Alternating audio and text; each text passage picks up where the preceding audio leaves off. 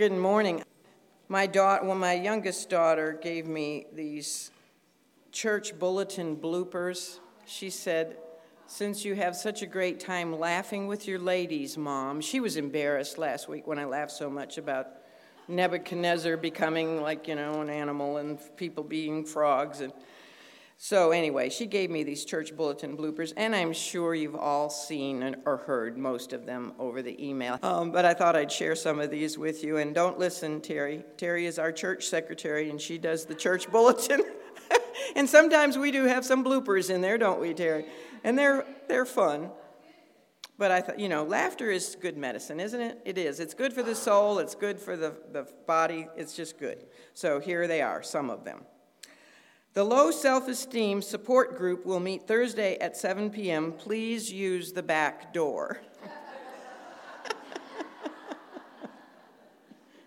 and I know you've heard this one, but it's still funny. Bertha Belch, a missionary from Africa, will be speaking tonight. Come here, Bertha Belch, all the way from Africa.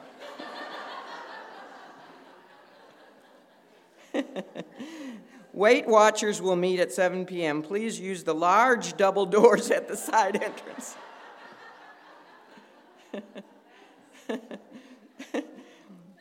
oh, let's see. Next Thursday, there will be tryouts for the choir. They need all the help they can get.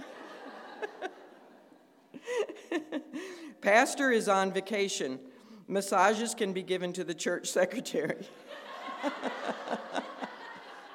that really does. She'll take the massage. Uh, potluck supper, prayer and medication to follow. I like this one. A, be- a bean supper will be held on Tuesday evening in the church hall. Music will follow.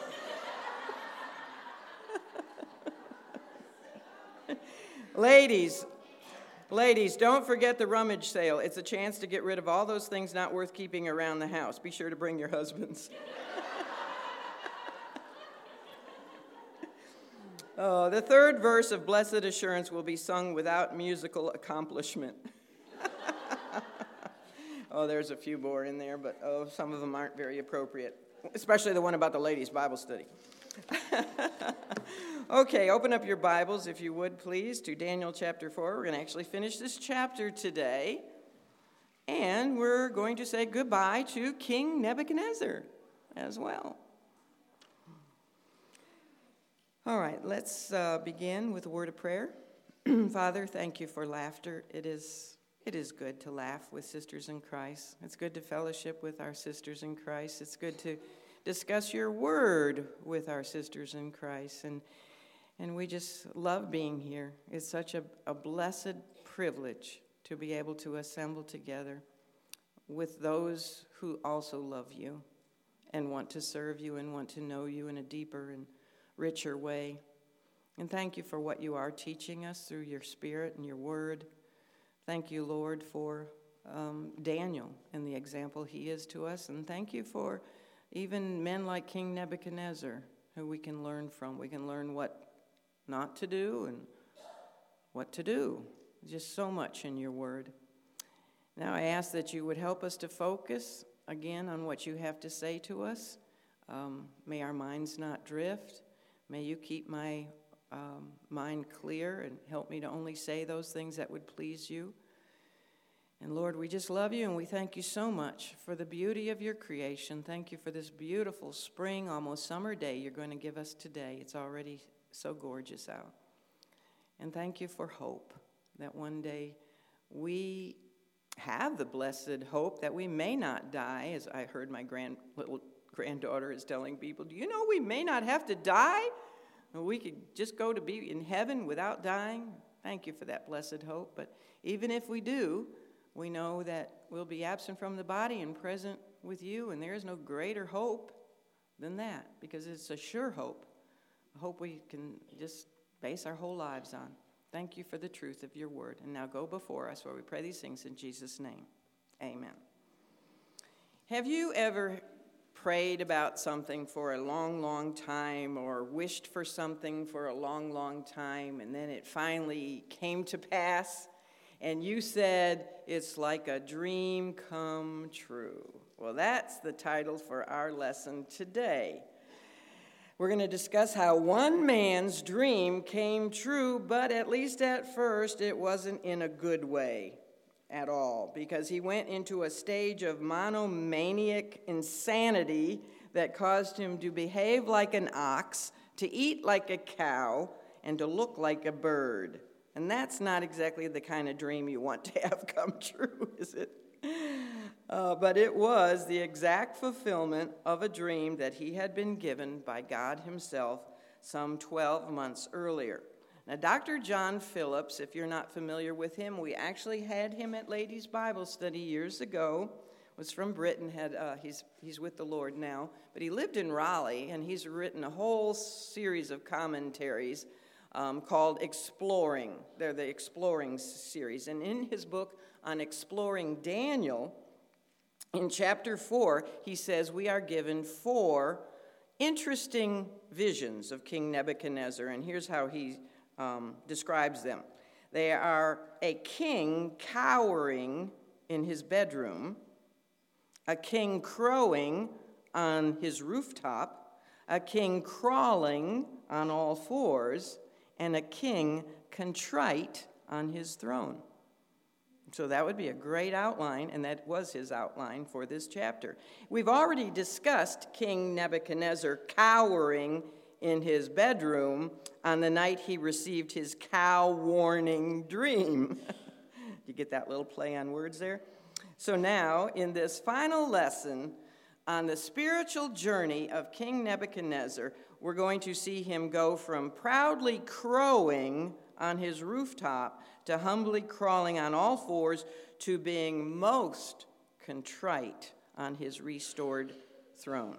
So that's where we're headed today in our lesson on verses 28 to 37. Now, we ended our last lesson with Daniel giving counsel to King Nebuchadnezzar in verse 27. That's a key verse to understand. Let me read it. Wherefore, O king, let my counsel be acceptable unto thee, and break off thy sins by righteousness, and thine iniquities by showing mercy to the poor, if it may be a lengthening of thy tranquility. That's a key verse. Daniel had dared, daring Daniel, you know, dare to be a Daniel. He had dared, probably with God's leading, to go beyond just giving King Nebuchadnezzar the interpretation of the dream. He went beyond that by adding some important godly advice that, if taken, would forestall and possibly even prevent altogether divi- the divine discipline that was otherwise coming the king's way. He told the king to break away from his sin, his sins, to do righteousness. He even told him to cease from his iniquities and to show mercy to the poor. That counsel, do you notice, is actually given in the form of four commandments. Commandments break away, cease, do, and show. You know, it was brave of him, it was daring of him to counsel the king because he, the king had only requested the interpretation. He did not request any counsel, did he? So that was brave of him, but it was exceedingly brave of him to then uh, give him some commandments. Can you imagine Daniel commanding the king? But that's exactly what he did. In his counsel, both the nature and the manifestation or the demonstration of true repentance were made known to the king. Now, you know that repentance, repentance is absolutely necessary for salvation. These people who don't include repentance in their, in their gospel, they're wrong. You must repent of your sin to be saved. Repentance is more than just being sorry, it's more than just regret. It is more than uh, sorrow, it's more than even trying to clean up your life. Um, and it's even more than having your eyes open to the truth. The prodigal son, you know, he woke up to the truth of his condition one day when he found himself destitute in, in a pigsty, right? He woke up, it says he came to himself. However, if that was only as far as he went, that wouldn't really be repentance and lead to salvation. It was only when he got up and he turned his back on his life of sin. You know, he put his back to the pigsty and his life of degradation and returned to his father and made a confession to his father of his sins that he then demonstrated genuine repentance. Repentance is a turnabout, isn't it? A 180 degree turnabout. You put your back to your sins, your old life, and you turn totally toward God. It was Nebuchadnezzar's pride, that was his big problem. of course, he had other sins too, but his pride resulted in his oppression of the weak and the, the poor. I think I jumped ahead when I asked you a question in your homework about that this week. Um, now I'm going to sort of give you the answer to that. I should have had that question in this week's questions, but his pride is what resulted in him oppressing his people. His humiliation was going to be the cure. So, what is the connection between pride and oppression? Well, if you think about it, pride is actually a form of plagiarism because it claims for oneself the glory that actually belongs to another. You know, plagiarism is like saying you wrote something and you didn't, you're stealing it from someone else. Well, pride is robbing the glory from who? God. Nebuchadnezzar took for himself all the glory for the grandeur of his kingdom, you know, maybe with just a token head nod to his, to his gods. But he gave absolutely no glory to, to the true God, even after the signs and the wonders that the Lord had allowed him to personally experience. I mean, can't imagine a greater sign than seeing three men walk out of a burning fiery furnace. That's definitely a miracle. It's like resurrection from the dead. Um, in his twisted mind, in his unregenerate mind, he set himself in the seat of God, didn't he? Instead of having God on the throne of his heart, he put Nebuchadnezzar, self, on the throne. And so the reason for his divine judgment, the reason for his divine judgment in thinking himself to be an ox man, and that was his judgment. He was going to actually think he was an ox. I got to prevent myself from laughing again so I won't get reprimanded, but um, it still makes me laugh because it is kind of funny to think of that. But his judgment was uh, the reason for it is because, first of all, he had blasphemy, thought of himself as a God man, didn't he? So he was thought of himself as a God man, so God made him an ox man. and this was very similar to another glory seeking creature named Lucifer. Lucifer, the shining one. You know, in Isaiah chapter 14, there are two kings, two literal kings, who are mentioned by the prophet, by Isaiah, as human illustrations of the original fall of that once magnificent cherub called Lucifer. And you know who those two kings are?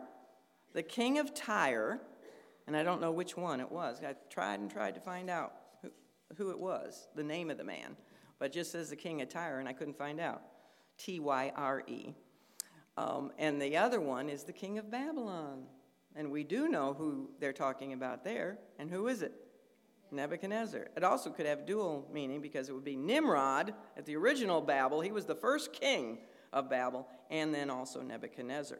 Well, when an individual takes glory that doesn't belong to him, it results in his wrong perception that he is better than others. A person's pride may also cause him or her to think that those um, of lower, a lower, well, I think of Hinduism, a lower caste or um, lower social status, those that are poor, even poor health, maybe not as educated, all kinds of things. But the one with full, full of pride thinks that he is better than everyone else, believes that those those things are proof of the other people's inferiority, and that it's kind of like a, a karma penalty for their inferiority. And we know that even the Jews believed this. They were wrongly taught by the rabbis. Remember the disciples' question about the man born blind to Jesus? They said, Who did sin? Him in his mother's womb or his parents? That was like, you know, he deserves this because he either sinned. I mean, what does a baby do in the mother's womb. That's so sinful. you know, kick her. or, or, you know, that, that was just so far off. But they were, that, they were picking that up from the pagans around them. And that's what the rabbis actually taught. Well, eventually, the proud will even justify the use of position, their position and their power, to take advantage of the poor. And that's what we see that the, the religious rulers of of Israel were doing, weren't they? They thought that they were superior, and so they would take advantage. They would oppress the widows and the, the poor, and they didn't, they didn't have any real, genuine concern for the people, did they? They hated the Gentiles, they hated the Samaritans. I mean, they even hated half Jews, like Stephen. Just terrible what pride will do. So, pride and power, pride and power, combined with false theology, lead to oppression. The pride of the self righteous will result in a rejection of such godly attributes as grace and mercy and charity. God's perspective, however, is so completely different, isn't it? He has, I mean, that's the world's perspective, that's Satan's perspective, but God's perspective is that the prosperous and the strong, as demonstrated by that great tree of the dream, are to provide for and to protect the creatures of this earth and the people of, of the earth who are not as privileged with power and position as they are. They're to, to help them, aren't they? The leaders should be the servants. We talked about that before. Not, you know, make great kings of themselves, but they're to be the servants of the people. And uh, of course, they're to, to provide for and be merciful to and gracious to the poor and the weak. So Daniel's counsel to Nebuchadnezzar as his only hope to, to possibly be spared from divine chastening was that he must recognize that his powerful position was not the reward of the gods because of his own merit, because he was so special. You know, he had a great brain or whatever. Rather, they were a responsibility from the God of heaven it was the God of heaven, and he had told him this many times, hadn't he? God put you there. You are responsible to him. He put you in your position of power over this world. And to whom much is given, what? Much is required. So he told the king, you know, you need to repent of your pride. Uh, you need to cease from using your position to further your own personal kingdom and enjoying all the luxuries that you have gained at the expense of others. He needed to begin to use his authority for the benefit of the weak and the poor. And doing so, just like the prodigal son, doing that would be proof of genuine repentance. It would be the, the fruit of the root of his genuine repentance. So, in this lesson, A Dream Come True, we're going to consider the last two of five sections of our outline for this whole chapter. We're going to be looking at pride's plunge and praiseful prologue. And in the first of these, we're going to look at procrastination, pride, and then the plunge. So read with me. I'm going to look at, um, I'm going to read verses 28 to 33. This is pride's plunge. Starting in verse 28, it says, All this came upon the king Nebuchadnezzar. Everything that the dream had predicted, it came upon him. Verse 29 At the end of 12 months, he walked in the palace of the kingdom of Babylon. And the little pronoun, or not pronoun, what's it called? In. Prepositional word? Is that the preposition? Yes. Ask my teachers. Okay, in can also be translated upon. And most commentators say that they had flat roofs in those days, and the palace would have had a very, very, it would be high and a flat roof, and from there he could look over the whole city of Babylon. So they all, all say he was up on the roof.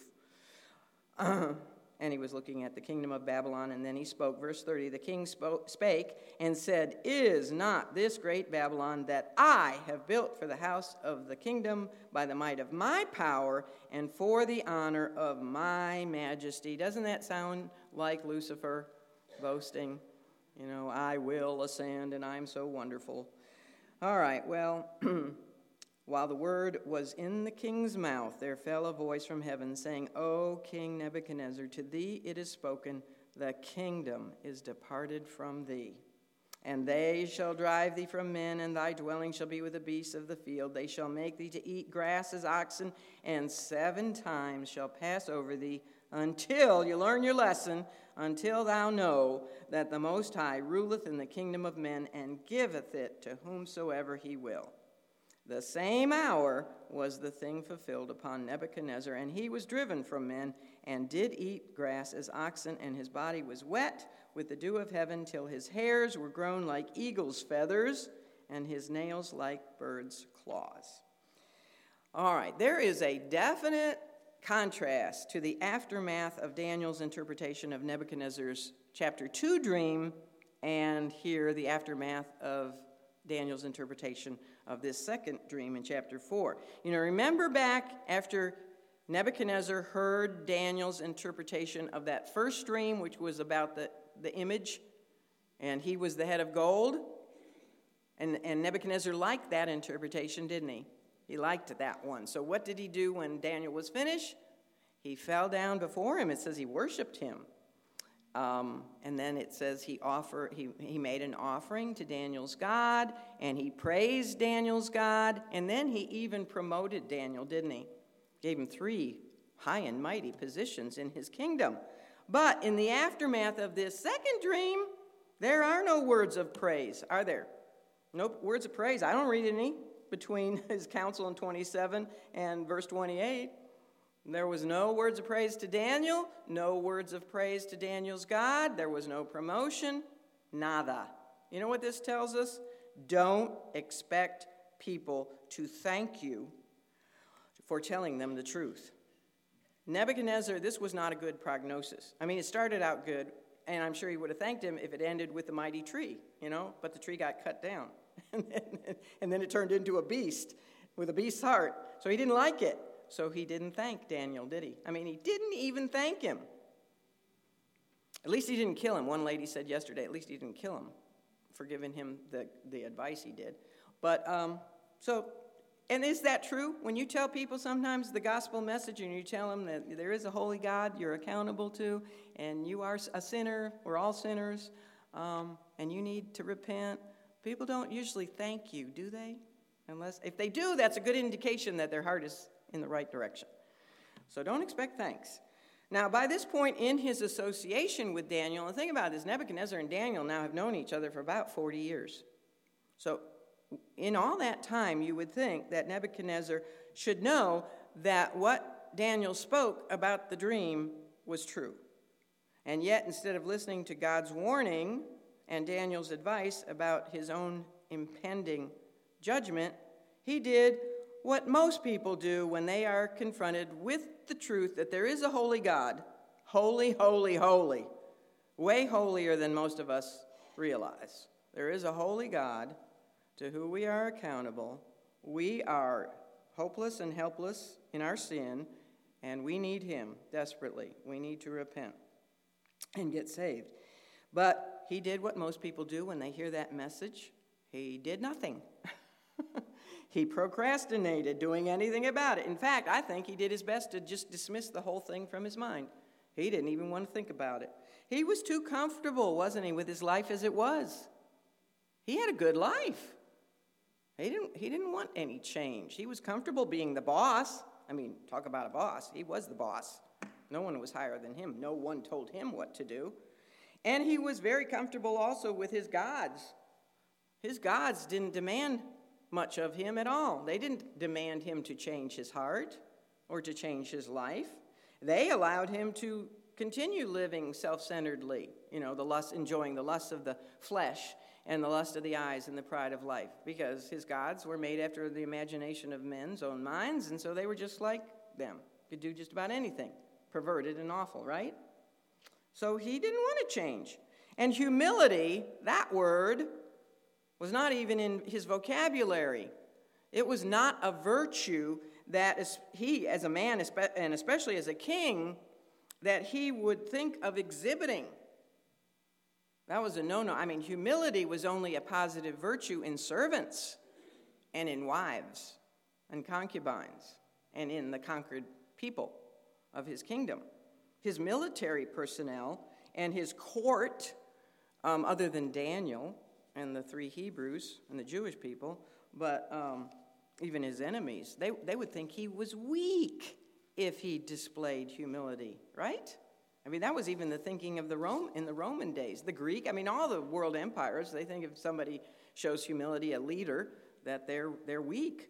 And that would be say, the same thing would be true to, in his mind and in the mindset of, of his culture if he were to display mercy.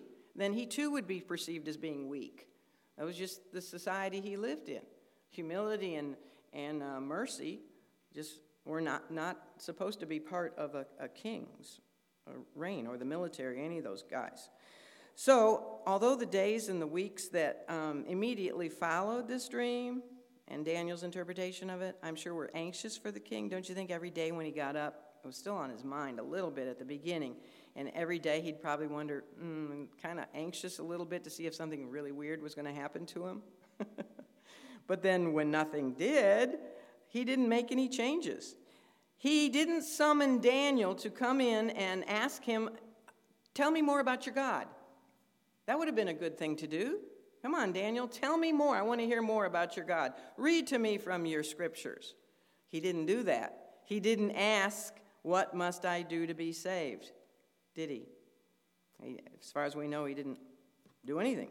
And so when weeks turned into months and no calamity befell him, and nothing catastrophic happened, he just gradually dismissed the dream altogether. You know, just as no smiting stone had come crashing down from the sky in the 35 years or so since he had that first dream, neither did he now expect that he would become like a beast in the field eating grass. I mean, after all, that is really pretty pro- preposterous. That's a hard word for me to always say, but it is pretty out there, isn't it? he likely came to think, as so many people today do, about warnings of judgment by Christians. He likely came to think that Daniel was, you know, one of these Jesus freaks. I know when I first got saved, it was back in the 70s when the Jesus movement was big. Remember? And my parents, that's what they immediately thought of me, that I had joined the Jesus freak bandwagon. I was a Jesus hippie. but I'm sure that he thought, you know, well, Daniel is just one of those fanatical doomsayers who's just a little bit monomaniac. He's a little bit mentally unbalanced in one part of his brain because he is just so fanatic about his God. How tragic it is when sinners deceive themselves into thinking that God's delays in judgment mean that he either doesn't even exist, that is the growing movement in America today, isn't it? Atheism. So, they, they, you know, well, they've been saying judgment's coming forever, and it isn't, so he just, there is no God. It's, it's, ter- it's tragic when people think that his delays mean he doesn't exist, or that he's impotent, uh, or that he's much less judgmental than his own word says he is. And it's so foolish when men think that they are safe to continue in their sins simply because they have not yet tasted the consequences of their sins. And did you notice I said not yet? Ecclesiastes uh, 8:11 says because the sentence against an evil work is not executed speedily Therefore, the heart of the sons of men is set full is full set in them to do evil. That means because judgment doesn't come immediately after somebody sins, they just continue on in their sins to do evil. Well, Nebuchadnezzar may have forgotten. I don't think he really forgot, but he purposely tried to put the dream from his mind. He may have forgotten, but who did not forget? Who never forgets? The Lord didn't forget his uh, warning of impending judgment. His, actually, it was a prophecy. He's not slack concerning his promises, as so many say, right? You know, where's the promise of his coming? Well, he's coming. The only reason he, he delays is because he is displaying his long suffering with man's stubborn rebellion. We've lived in the age of grace for 2,000 years now. He hasn't returned because he's patient with men. I don't know why. I wouldn't be. But he is so long suffering with us. What he sees going on in the world, I can't imagine. You know, even the little bit I see on the news, I can't stand. I have to turn my eyes away sometimes from what they even show. But what he sees worldwide, mm, I, I just I wouldn't be that patient. But he was, he's been gracious with mankind, and he was gracious with Nebuchadnezzar because he gave him a whole extra year, 12 months, to think about the judgment that he said was coming. He gave him 12 months to repent, humble himself willingly. But Nebuchadnezzar, I think of Pharaoh, you know, in Egypt, he just continued to resist God, resist the, the Holy Spirit by putting his own thoughts and his own ways above God's. Isn't that exactly what he did? Ah, this isn't going to happen. I mean, he'd seen God already do so ama- amazing things with that fiery furnace, and, and yet he puts his ways, just like he did, you know, when he built the image in chapter 3 that he wanted everybody to bow before. How did he rebel against God in that? Because he built the whole image of what material? What metal? Gold. That was rebellion against God. That was putting his ways and thoughts above God's. And he continued in that year to nourish his pride. He kept on feeding his pride. So he made the wrong choice, didn't he? Made the wrong choice. He chose grazing above grace. And so, as verse 28 tells us, everything that was predicted in the dream was fulfilled. The word of the Lord is sure, and it will come to pass. It will. It will. Twelve months after Daniel's counsel, a great surge of pride swelled up within Nebuchadnezzar as he was up there on the rooftop of his palace, his royal golden palace. And he was, you know, we used to raise peacocks, my husband and I, mostly my husband, but I know, and I could make the sound of a peacock, but then my husband would say, That's not very feminine, Catherine. Back away, I know. But he was up on top of his roof and he was crowing like a peacock. And I know peacocks don't crow, they honk. They actually cry out help. It sounds just like they're crying for help. Have any of you ever had peacocks? You know, honk, help! and people say, oh, What's happening? And I said, No, it's just the peacocks, peahen. But he was up there and he was just, you know, like a peacock. His, his feathers were open. Of course, he's the peacock, not the peahen. Have you ever seen the peacock, you know, in the mating season? And they open up their big, beautiful feathers, and then they start shaking them. They vibrate them, and then they come in like that, and they try to corner the peahen, you know, and get her to notice how beautiful he is, and she could care less. really, I mean, really, she doesn't even look at him to admire his great beauty. She's, you know, she's just looking for the next little piece of corn on the ground. oh, it's funny. Anyway, he's up there and he's just he's just crowing and saying, you know, how great he is, how wonderful I am, and how beautiful this city that I have built is. You know, I thought he's already on his way to avianthropy, you know, becoming like a bird up there crowing. He was absolute dictator of the whole civilized world, after all, you know. He was, oh, in his mind, he, he was the best. He was superior to everyone. All the people and all the riches of the Mediterranean, the Persian Gulf, Elam, Elam, excuse me, Judah, Assyria, Armenia, and Babylonia. They were all his. And he took credit for all of it, didn't he? He took credit for everything.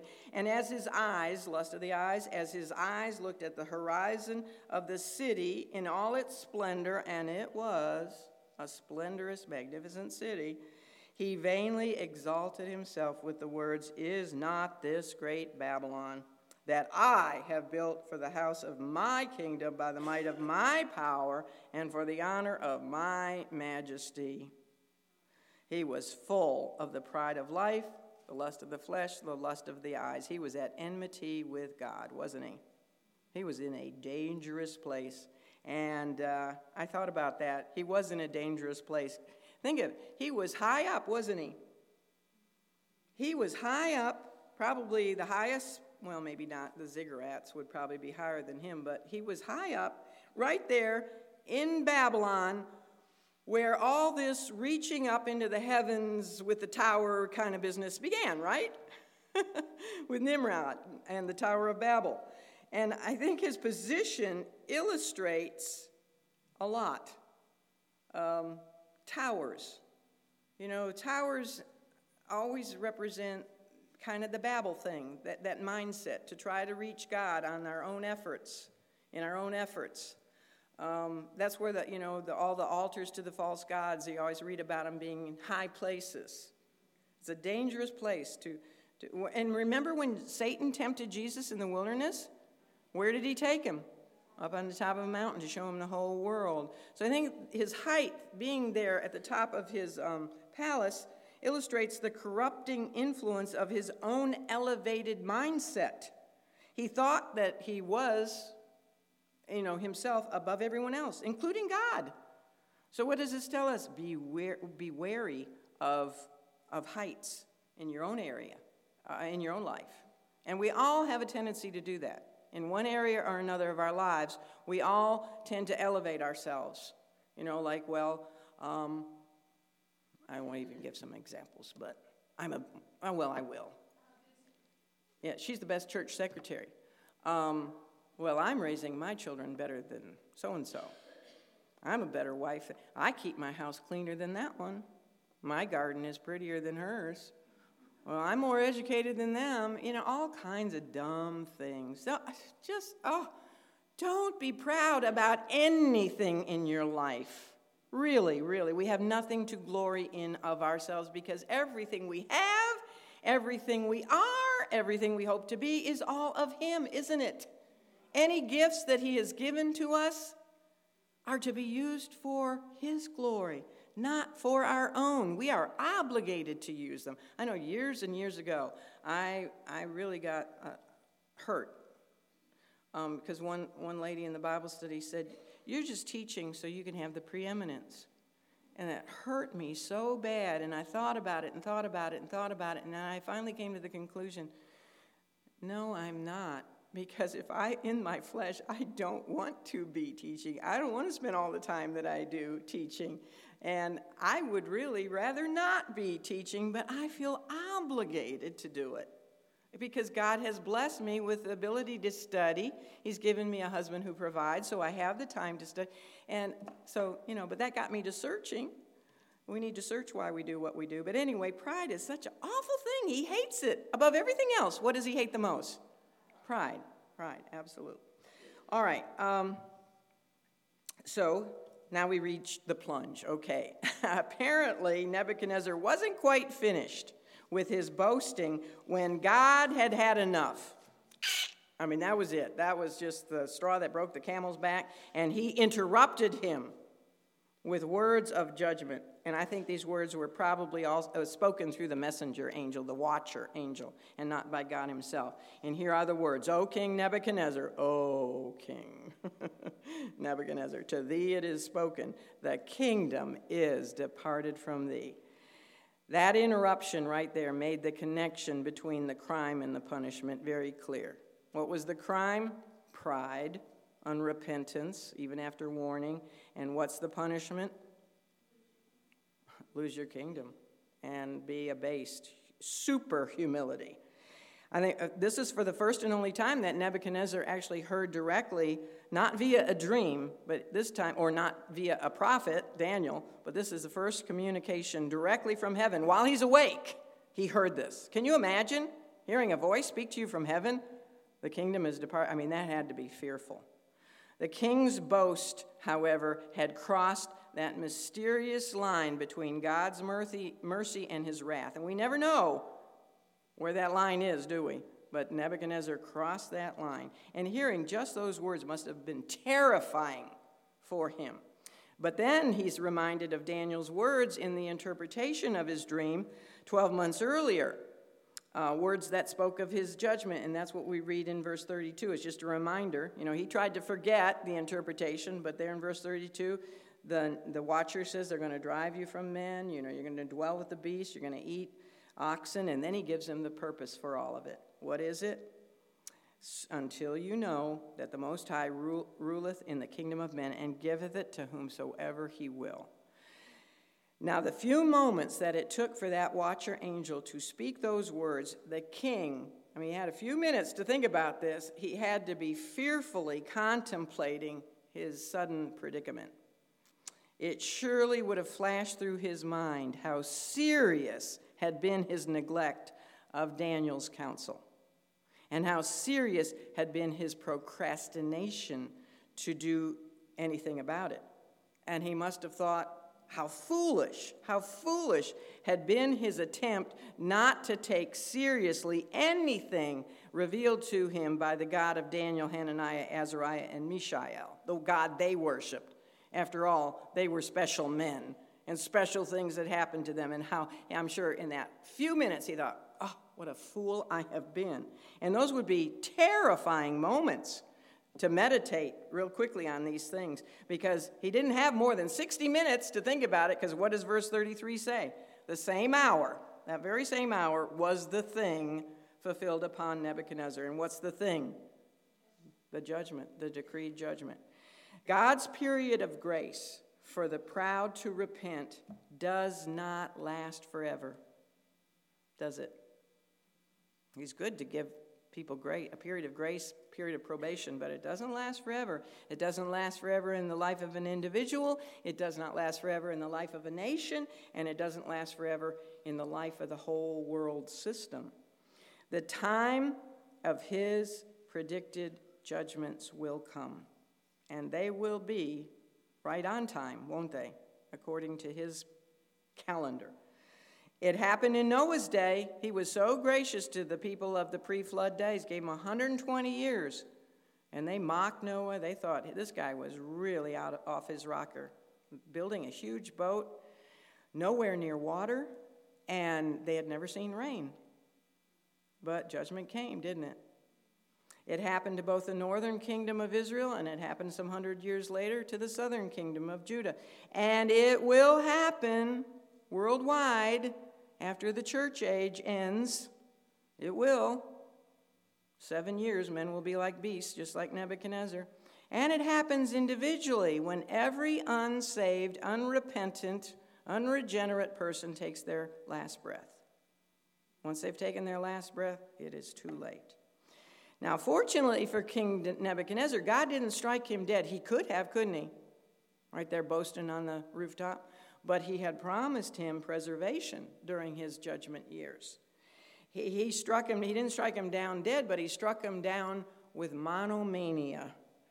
He still had all of his fa- uh, faculties. You know, he had his mental faculties and he had all of his emotions and his he could remember things except there was one one segment in his brain that convinced him he was an ox. that is strange.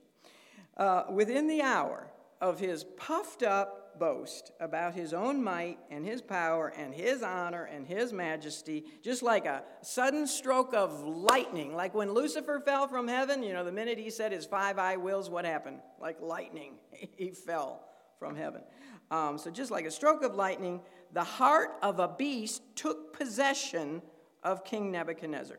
One minute his mind was totally clear, one minute he was standing there in his arrogance, you know, in his peacock feathers doing this and everything, and uh, he, his countenance was normal, his walk was straight, and the next moment he couldn't focus.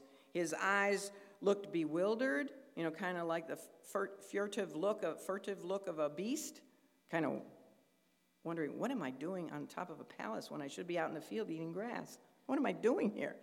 And I'm sure he maybe he even started hunching over a little bit. His countenance just took on a totally different um, look. Humility, you see, was going to be added to his vocabulary, wasn't it? God has such interesting ways of doing things, doesn't he? He's going to learn about the word humility. Um, and he was going to learn what it felt like to be lowly, even lowlier than the people who he oppressed. I mean, he was even going to be lower than the lowest of a human.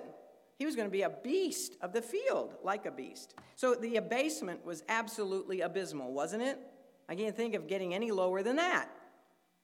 The man whose military genius had conquered the earth, the man whose architectural genius is still hailed as being spectacular, the man who tasted every exotic and dainty dish imaginable was driven from men, couldn't even live with men.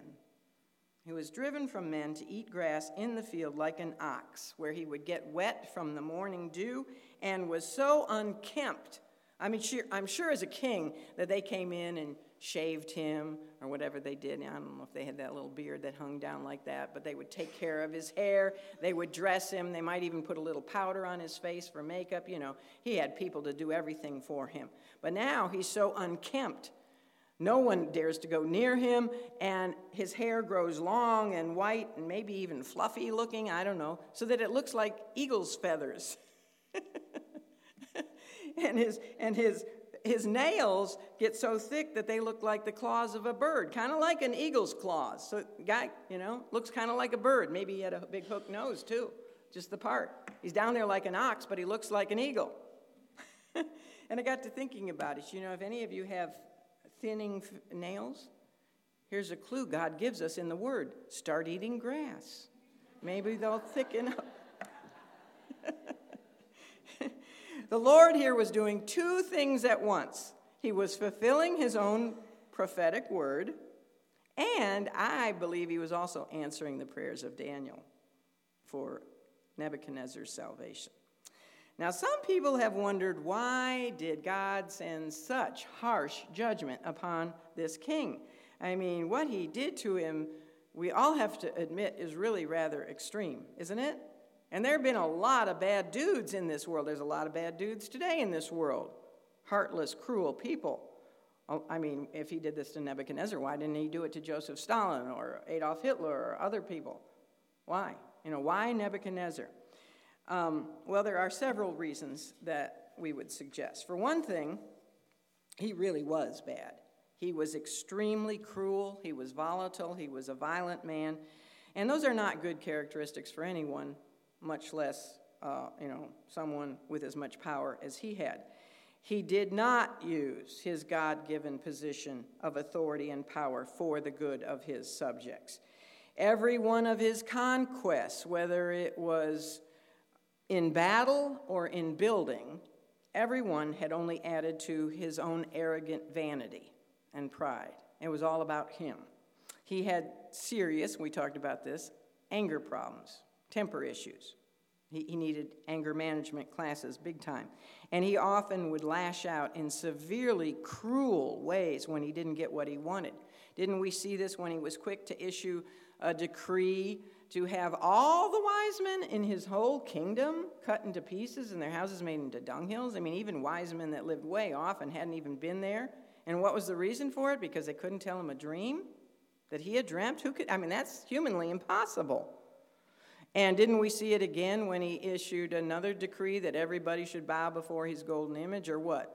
They'd be burned to death in that fiery furnace. And then he burned to death three men who had served him faithfully for, for some 20 years at that point in time, and he said, stoke it up seven times hotter, even. And then he made a decree following that to have anybody cut up into pieces and their houses made a dunghill if they did if they said anything negative about um, the Jewish God. I mean, he was so quick to issue these horrible, cruel decrees. And from Jeremiah, we learn that he actually had roasted alive two Jewish men in 2 Kings, we, we find that he, and you all remember this, he put out King Zedekiah's eyes. I don't know, with a hot poker or whatever it was, but, and that was right after he had slain his sons. So that the last thing the king ever saw was his sons being tortured to death and then his eyes were put out. That's not really nice, is it? At all. There were other things in the scripture that talk about him. He, as he marched through various lands and conquered the people of those lands, he was not content just to defeat their armies um, and leave the people in their homeland and just um, demand heavy taxes from them. He wasn't content with that. What he would do instead was he would uproot the conquered people and scatter them and then resettle them in foreign lands so that uh, they, they couldn't they were in a, a, place where they, I mean, just pulled away from everything they had ever known. They were in places where that people didn't speak their languages. It was like a repeat of Babel. I mean, you, know, you had people living everywhere that couldn't speak the same languages, and he did that on purpose so that they couldn't um, join together and, and try to fight against him. It was pretty smart militarily, but it, I just thought about Babel and all the different languages. But it just would break the people's hearts because they were pulled away from their homeland and they were separated from families. It just made his, the conquered people miserable. Just read Psalm 137, you know, about the Jews and how they felt. They hung their harps on the willow trees and they had no song within them anymore, did they? And everywhere his army went, they left behind a pathway filled with bodies bodies of women and children and the elderly and the sick and the handicapped, because those were people who couldn't keep up the pace with his horses and his troops. Think about that. They didn't have horses. When he took young Daniel captive and the others with him in that first exile, they were on foot. And they had to try to keep up with the horses and everything. And those that couldn't do it, didn't make it. So, you know, the pathways were strewn with the bodies of these people. Not only was he heartless to his foreign captives, but Nebuchadnezzar was also indifferent to the cries of his own people, Babylonian people. To him, uh, the poor, the captives, and even the common people of his own kingdom, they were like animals to him, animals to be used for the furtherance of his own ambition ambitions. He used them like ox, you know, to do his labor for him. He oppressed them. He showed no mercy to them. He built his own golden city to glorify himself with slave labor. In his pride, he even set himself up uh, above the Babylonian gods. You know what he would do if one of his gods did not answer his requests? You know, he'd go in and he'd offer some kind of oblation, an animal sacrifice, or whatever, and the God didn't do what he wanted him to do, he would have that temple to that God torn down and he would burn alive all the priests to that God. No, he was not a good guy. Um, another reason, now that's one reason. Okay, okay, so he was really bad. He was mean. But there have been a lot of mean people in the world and a lot of mean rulers. So why the judgment? This judgment. Well, another reason was for the glory of God Himself. In spite of the man's great sins and his horrific pride and his oppression of the poor, can you believe this? God loved him. Wow. God loved him enough to begin a work of grace in his heart to save his eternal soul and to use his testimony to reach everyone in his kingdom with the truth that he is sovereign God.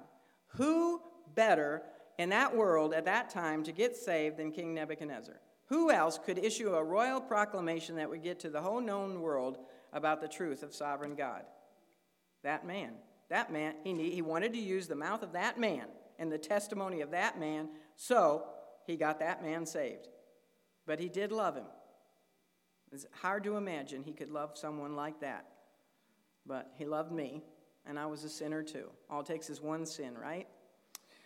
There's another primary reason, and this one's important. Another primary reason for God's judgment of beastliness on Nebuchadnezzar, and it has to do with the fact that he, as the first king of what period of time? The times of the Gentiles. Now, he's the first king of that times of the Gentiles. Therefore, he is the head. He is the figure um, of the entire, he represents the entire anti God world system. The nature of his affliction is a prophetic picture in type of what will happen to the entire world system in its final seven years. We call the tribulation, the seven years of the tribulation. As Nebuchadnezzar became like a beast, so will mankind act like beasts. They will have like beast's heart. There will be no more restraining work of the Holy Spirit, and men will just totally be depraved, act like beasts during those seven years. Civil authority will be snatched by beast like rulers the Antichrist, the beast out of the sea, and the false prophet, the beast out of the land. And as the humbled King Nebuchadnezzar finally, after those seven years, finally did pay homage to God, so too at the end of the seven years of tribulation, at Christ's coming, All the kings and all the nations of the world will, just like Nebuchadnezzar, do what? Bow before him. So, you see, God needed to save this man. He needed to cause him to be seven years like a beast and see him saved because all of this, get the bigger picture, all of it is a prophetic picture of what's going to happen in the world in the end times. During his time out in the field, the throne of Babylon was maintained for King Nebuchadnezzar, even though he was quite mad. I mean, he was, he was quite mad. I thought about how um, he had anger issues, right? He had anger issues. And so God says, Well, if you have anger issues, I'm going to really make you mad. I'm going to make you mad, cuckoo mad. Wouldn't you think that during those seven years, one of his sons would have been put on the throne instead of him? Or perhaps the Chaldeans would try to, you know, rule things in his absence. Wouldn't you think that the nations he had conquered after his absence, you know, one year, two years, three years, there's no sign of him at all. Don't you think that they might have um, tried to rebel, pull together and have a rebellion since there was no king of Babylon that anybody could see? So, why, why wasn't he replaced during those seven years? the seven years of quiet. The, the kingdom was secure during those seven years. How could that be? Well, what's the main reason? God had made a promise, hadn't he? He, he promised that he would keep things safe, and uh, for Nebuchadnezzar, he would preserve him and he would protect his kingdom. He would give him back his throne. And that's pictured in the dream by what? That band of iron and brass. And God doesn't break his promises. But from the human side of things, there are some other reasons suggested by commentators as to why the king's throne was kept for him during his seven years of craziness. Well, for one thing, he was a symbol uh, for the nation.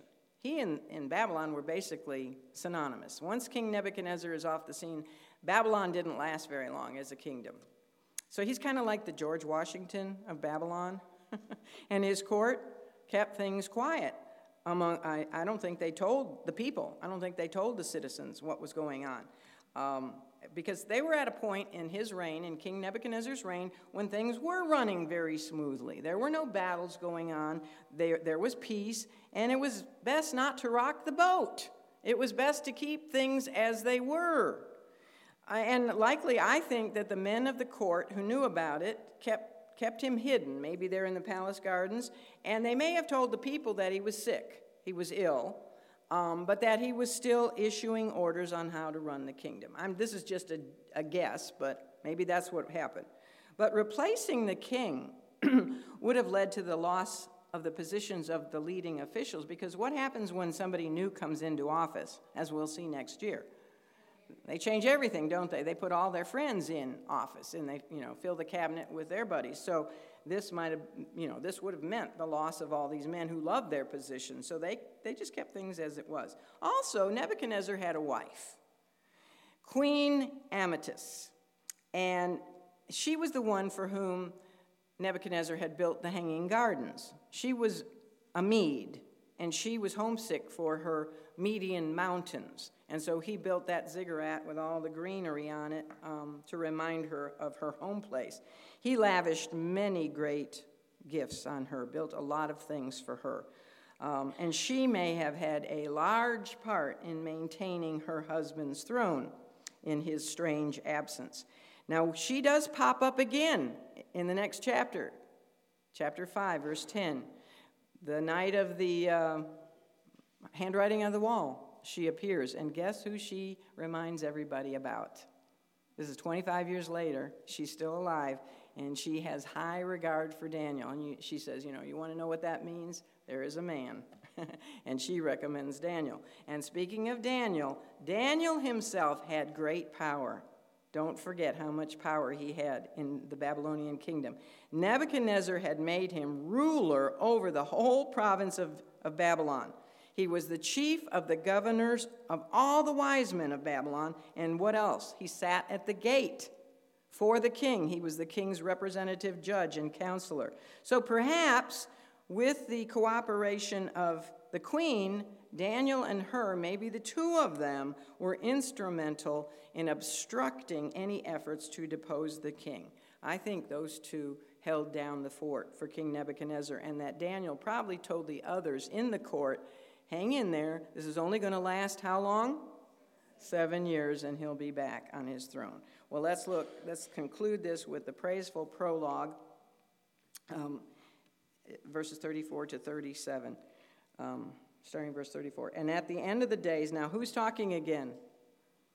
This is, okay, this is the return to the first person. This is the end of his tract. So uh, Nebuchadnezzar is now speaking. At the end of the days, I, Nebuchadnezzar, lifted up mine eyes unto heaven, and mine understanding returned unto me, and I blessed the Most High, and I praised and honored him that liveth forever, whose dominion is an everlasting dominion, and his kingdom is from generation to generation.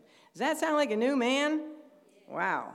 And all the inhabitants of the earth are reputed as nothing and he doeth according to his will in the army of heaven, that's the angelic host, and among the inhabitants of the earth. And none can stay his hand or say unto him, What doest thou? In other words, no one can question what God does. Verse 36 At the same time my reason returned unto me, and for the glory of my kingdom mine honor and brightness returned unto me, and my counselors and my lords sought unto me, and I was established in my kingdom, and excellent majesty was added unto me. Now I, Nebuchadnezzar, praise and extol and honor the King of heaven, all whose works are truth, and his ways judgment. And those that walk in pride, he is able to abase.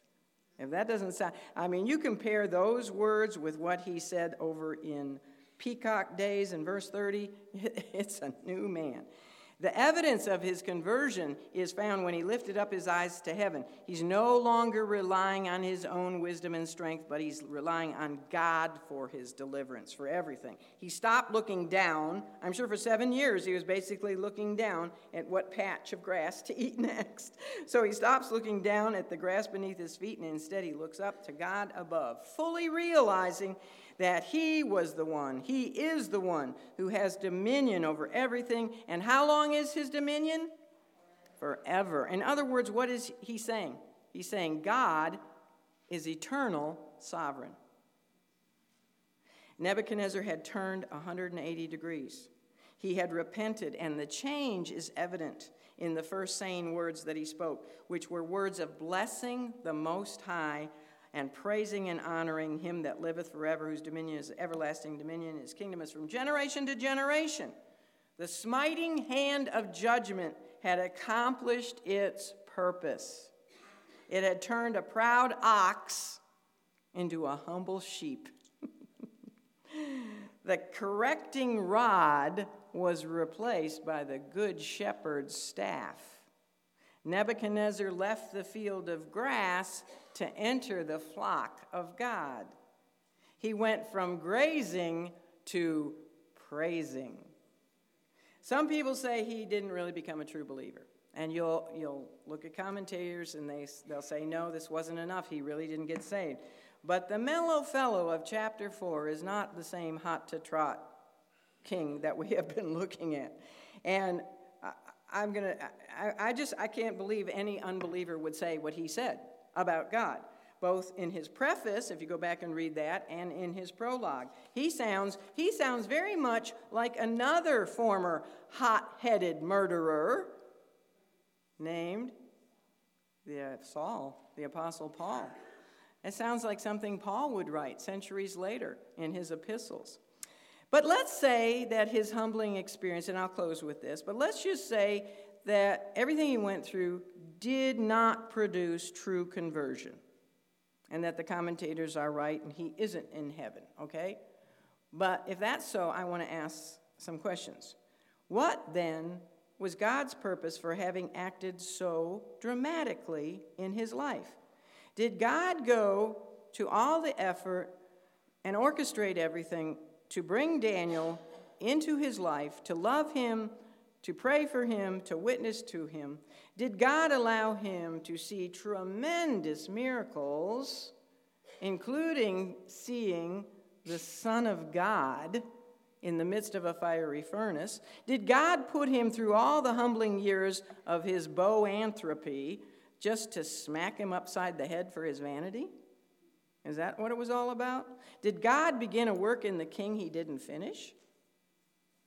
Did he bring the pagan proud king to the brink of salvation and then just leave him there, unsaved? Did he not answer Daniel's prayers for the king? Or is the king truly a new creature in Christ? Not a goat, not even an ox, but a sheep of the flock of God. Well, let's look real quickly at the change in his words. Previously, this is the before. Before, Nebuchadnezzar had regarded the God of the Hebrews as he went so far after the first dream to call him a God of gods. That isn't enough, right? He's still a polytheist. But he called him a God of gods. But now he confesses that God rules over all who live in heaven and in earth.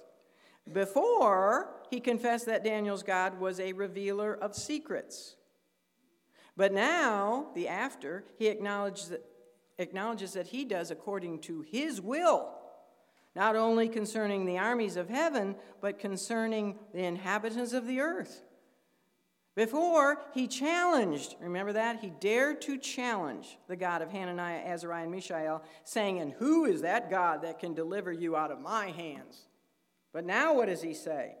He says, None, none can stay his hand or say unto him, What doest thou? In other words, no one can stop him from carrying out his purposes, and no one has the right to question what he does. Nebuchadnezzar's concept of God had grown to the point that he acknowledged him as the eternal sovereign of the universe. He says he alone has the right to define what is right and what is wrong and to expect absolute obedience.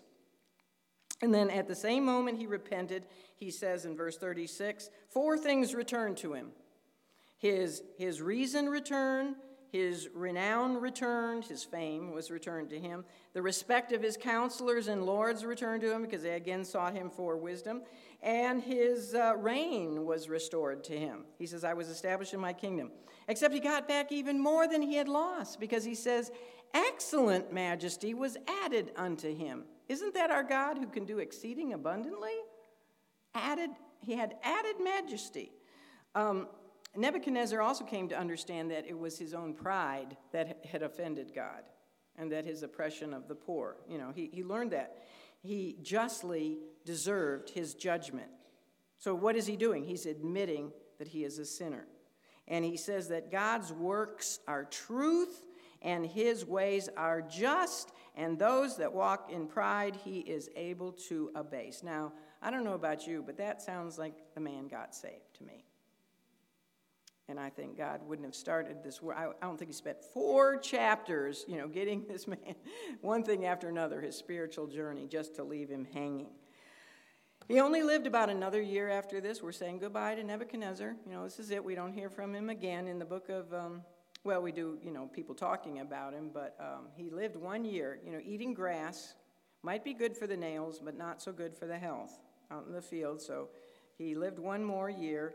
But during that year was the best year of his life uh, because not only was he enjoying being saved and knowing the true God, probably did call in Daniel and learn more and more about him, but during that year he sent forth this proclamation that is preserved for us in the eternal Word of God. It is a testimony of a very proud and a very, very wicked sinner who God temporarily humbled by making him like an ox in the field so that he would be permanently a sheep in the flock of the redeemed. And as I said before, don't you know, in heaven, he is saying those seven years were worth it all.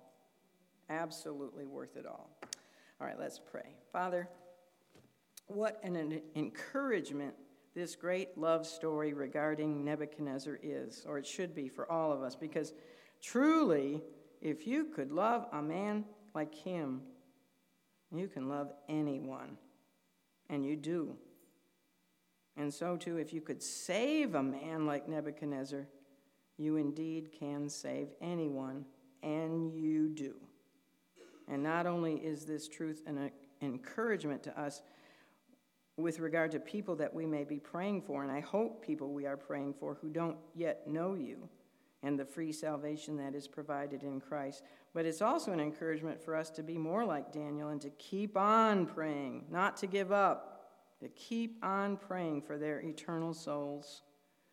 We shouldn't think that anyone is beyond the reach of your amazing grace and your love because they're not, as long as they're still breathing. Thank you for your long suffering patience with mankind. Thank you for it, for me individually, for all of us. And Lord, if there is one here who yet not has repented, truly repented of her sin, and turned to you, 180 degree turnabout, turned to you, confessed the sin, and asked you to save her, I pray she would do that this very day, for today is the day of salvation. We can't be presumptuous and think we might even have tomorrow. None of us knows. Thank you for the time together, Lord. Thank you for these women and their hunger for you. Help them to be salt and light this week and bring us all back safely next week, we pray in your blessed name. Amen.